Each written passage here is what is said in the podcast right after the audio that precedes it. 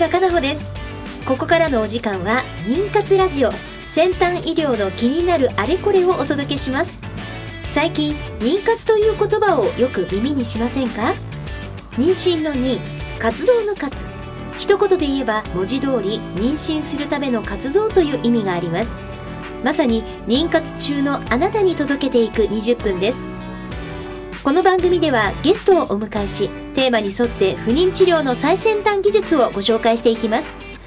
お話を進めていただくのはスペイン発の不妊治療を専門とした遺伝子検査会社アイジェノミクスジャパンの法人代表であり理学博士のアンディさんそして技術責任者であり工学博士のトシさんとお届けしていきます。お二人とも今週もよろしくお願いいたします。よろしくお願いします。はい。アンディさん今週の話題ははい。今週の話題はミトコンドリアと生殖医療です。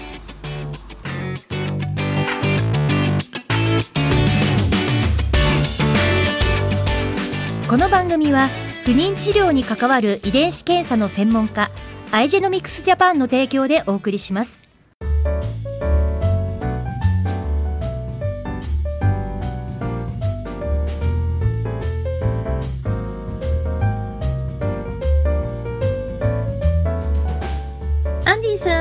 よろしくお願いいたします。よろしくお願いしますもうね、なんか気づいたらあっという間にもう3月入っておりますけれども、ね早いですけれどもね。まあそろそろ春が近づいてくれるといいかななんていうふうにも思うんですけど、そうですね。そうですね。あのアイジェノミックスジャパンは会社が東京の日本橋人形町になります。はい。あの今お二人とも そうですよ。なんでかってだってやっぱりこのアイジェノミックスジャパンさんのね、えー、妊活ラジオのこともフェイスブックページではいご紹介いただいてますよね。はい。はい。でその街の風景とかのお写真とかもアップされてるんですよねアンディさん。そうです、あね、ると思います。気がついてないです。あありますよ。あります。トシさんが。はい、おっしゃってますけれどもね。ぜひ、はいあのフェイスブックとかやられていらっしゃる皆さん。あとはツイッターもねはい。はい、アイジェノミクスジャパンで検索していただけると情報をねあのお届けしておりますのでそちらも、あの見ていただきながらこのラジオを聞いていただけると嬉しいと思います、はい、さて今日なんですけれどもミトコンドリアと生殖医療というふうにアンディさんおっしゃられました。はい。でここではてなミトコンドリア。これ先週のエンディングにも私言った言葉なんですけれどもはい、はいこのあたりまずはアンディさんいろいろ教えていただけますか？はい、えー、まずですねミトコンドリアっていうのはなかなか言いづらい言葉ですよね。そうですね。私にとってもねこの外人にとっては。なんか久々に言ったかしらいやいやっていういつ言ったことある言葉かなっていうふうに思ったんですけどトシさん、うん、いや本当にこの言葉を友達に言ったらええ。緑虫って言われてしまって。あなんかでもちょっとイメージがイねメージは似似て似てるるかもしれないですけど全然違いますよね。違います。全然違います皆さん。違います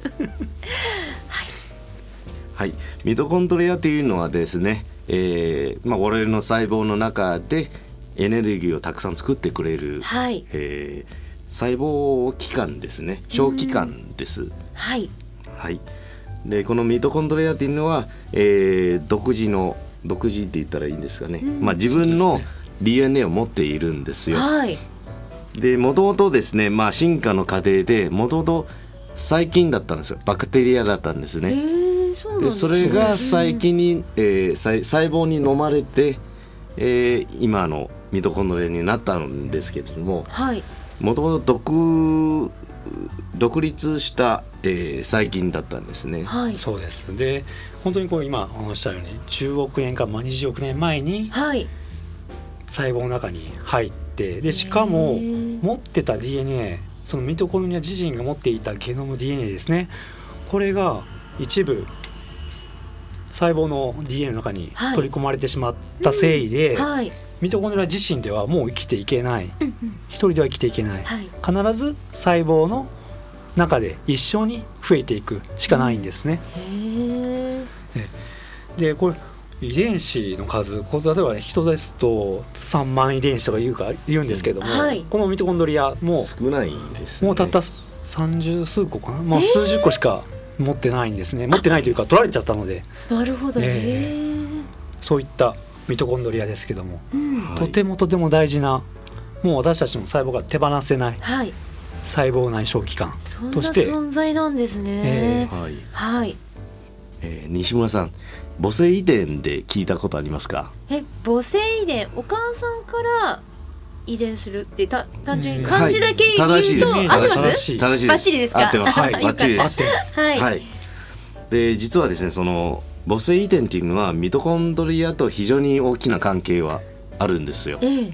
ミトコンドリアはですね、えー実際その生殖の過程の中でですね、えー精子がいある程度のミトコンドリアを持っていて、はい。で卵子にはたくさんのミトコンドリアを持っているんですね。はい実際その受精する時に精子のミトコンドリアは入れないんですよ。う。ん。排除されるんですね。はい。で入ったとしても分解されちゃう。分解されるんです。よ。ええ。オートファージっていう。そうですね。オートファジーっていう機構があってですね、でこの機構すごく面白いと言いますか。あのよく細胞がですね、飢餓状態こうご飯がない時ですね、うん。ななくなってくると、はい。そういったオートファジーっていう機能が機構が働くんですけども、これがですね生殖に、まあ、この分野ではですねすごく大事で、ええ特に卵こう受精した後ですね、えこう卵って受精した後自分自身こう卵自身の力でお母さんの着床までは一人で生き抜か生き抜かなくちゃダメなんえですね。うん。でそうしたらそのエネルギーをどうしてるかと言いますと、はい。ここでミトコンドリアです。お。はい、はい。でしかもお父さんのミトコンドリアはですね、エネルギーを作るわけではなくてエネルギーを作るための材料として使われる。こういった、えはい。エネルギーになっちゃうんだ。そうです。エネルギーを作るための本当に、まあ、細かく言うと本当に分解されて、はい。アミノ酸一つ一つになってですねそのアミノ酸が使われる。そういった機構があるんですねいや本当に人間の体って不思議ですね。本当不思議です。これはもうもう本当不思議でしかない、うん。はい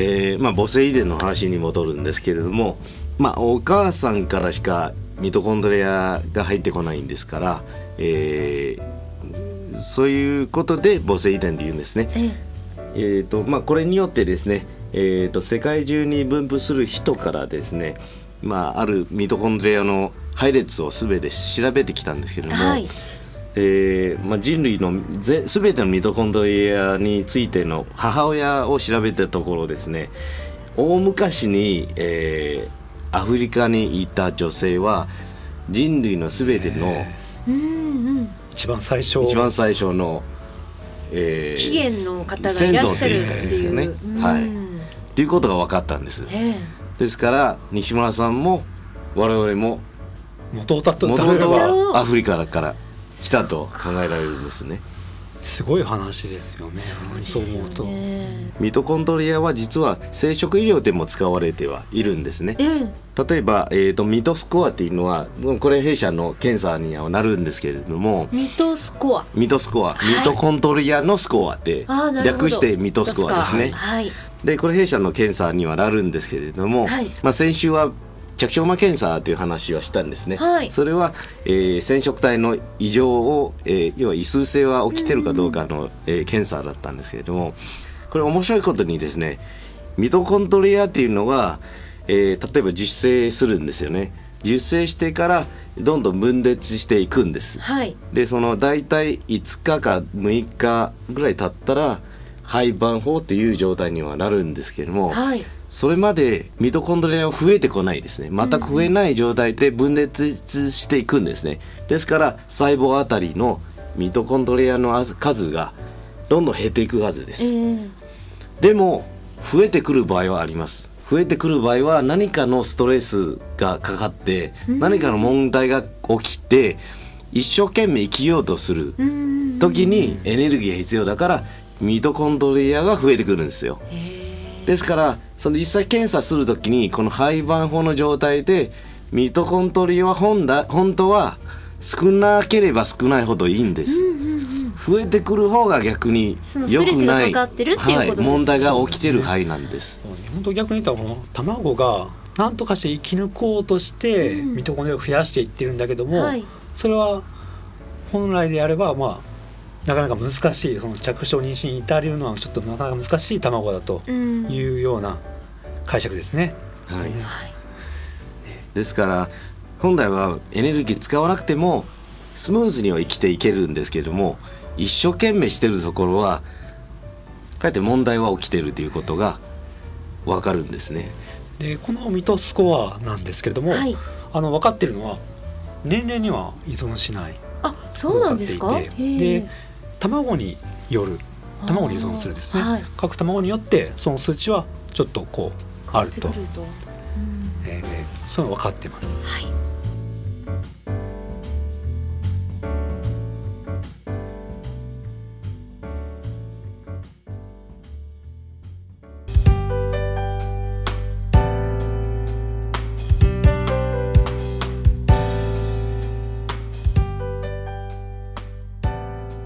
妊活ラジオ先端医療の気になるあれこれ。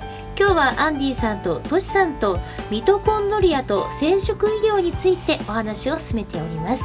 後半はですねミトコンドリア移植オーグメント治療ですね。こちらのお話をちょっと卵子に元気をつけるってことでお話したいと思います。卵子に元気をつけるアンディさん。はい。はい卵子に元気をつけるっていうのはですねあの、まあ、これは、えーミトコンドリアの移植っていうことなんですけれどもはいミトコンドリアを移植することで卵子に元気をつけるんですね。はいでこの方法はですね、まあ、ある会社が考えた方法なんですけど今実際大阪の、えークリニックの先生が使ってはいるんですね。で今度あの一緒に、えー収録に来ますけれども、はい。実は3つのステップがあるんですねあこの方法は。そうなんですね、はい。じゃあその3ステップを皆さんにご紹介していきましょうか、はい。まずアンディさんステップ1ステップ1ですね。患者さんからですね卵巣の組織を少し取るんです。ステップ2はい、ステップ2はですねこの卵子の組織に卵の前駆細胞というのがあるんですね。まあ要は卵になってないですけど卵になる細胞があるんです。ステップ3でステップ3はですねでこの前駆細胞からミトコンドリアを取るんです、なぜかというと元気なミトコンドリアを吐いてるんですね、はい。でその元気なミトコンドリアを取ってですね精子と混ぜて一緒に卵子に注入するとうん。効果的らしいですね。今ねあの効果的っていう言葉があったんですけども具体的にどう効果がこう感じられるんでしょうか？そうですね。あのーまあ、女性の卵子はですね、まあ、年取るとともにですね、えーまあ、ちょっと弱ってくると言われるんですけれども、あのー実はミトコントリアは関連してはいるんですね。ですから、えー実際先ほど説明したようにですね精子と、えー前駆細胞のミトコントリアを注入することによってこの発生の段階で、はいえー持つようにはなるんですよ。うんえーえー卵子にエネルギーの元となる、まあ、元となるというか生産するですね。ええ。ミトコンドリアをはい。あえて入れてあげることで、胚盤包茎胚まで育ててあげると。だから着床する前までの卵の状態にミトコンドリアを入れることではい。育ててあげる。うん。こういった方法です。画期的な方法だと思います今日はミトコンドリアと生殖医療というふうに、えーテーマねお話進めてまいりました、まあ、だいぶボリュームがこうお話あったと思うんですけれども、はい。さらにこの辺りをですね次のゲストの方にお話しいただくんですよねアンディさん。そうですね、はい。えー次は宝楽グランフロント大阪クリニックの森本先生森本理事長ですねに来ていただきまして、えー先ほどの、えー生殖医療とミトコンドリアの話について実際、えー使った効果とかですね、えー感想について話していただけると思います。はい先生にはじゃあ東京にお越しいただくっていうことですか？はい。また大阪から先生がやってきます。うんこのね番組はあのいろんな先生方が実際にスタジオにお越しいただいたりとかしながらこうお話進めてるんですけど来週はその先ほどねオープニングでお話ありましたけれども、ええ。会社の方に私お邪魔しちゃっていいですか？はいぜひいらしてください。初めてですはい、ぜはい。ひぜひ、あの愛人のミックスジャパンのねあの会社の中からお届けをしていきたいと思っておりますので皆さんよろしくお願いいたします。よろしくお願いしますよろしくお願いします。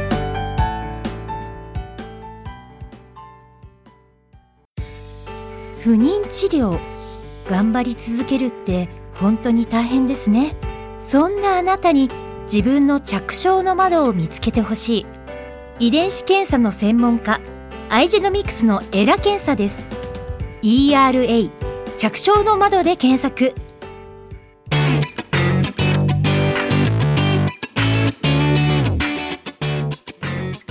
西村さん、はい。ちょっとこういった情報もあるんですよ。何ですか？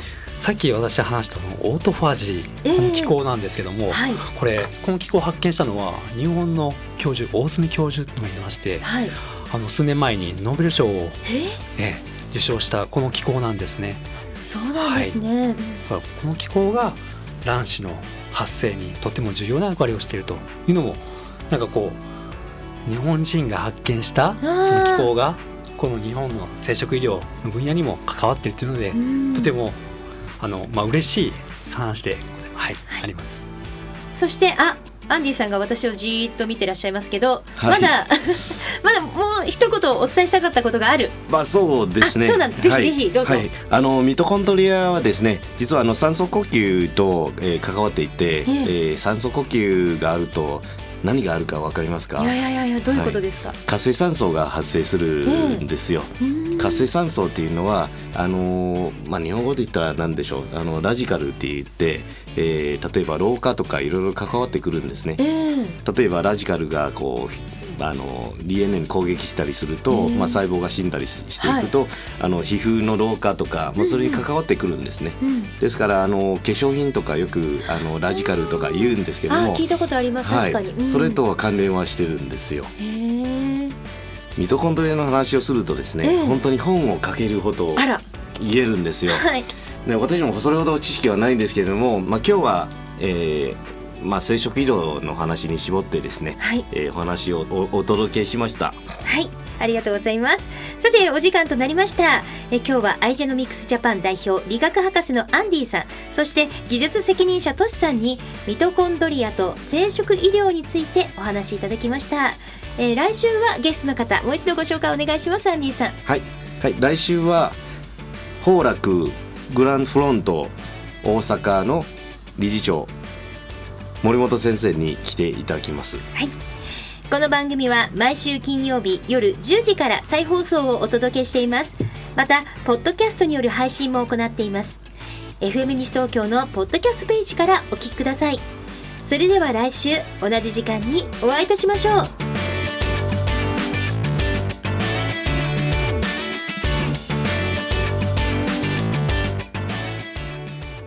この番組は不妊治療に関わる遺伝子検査の専門家アイジェノミクスジャパンの提供でお送りしました。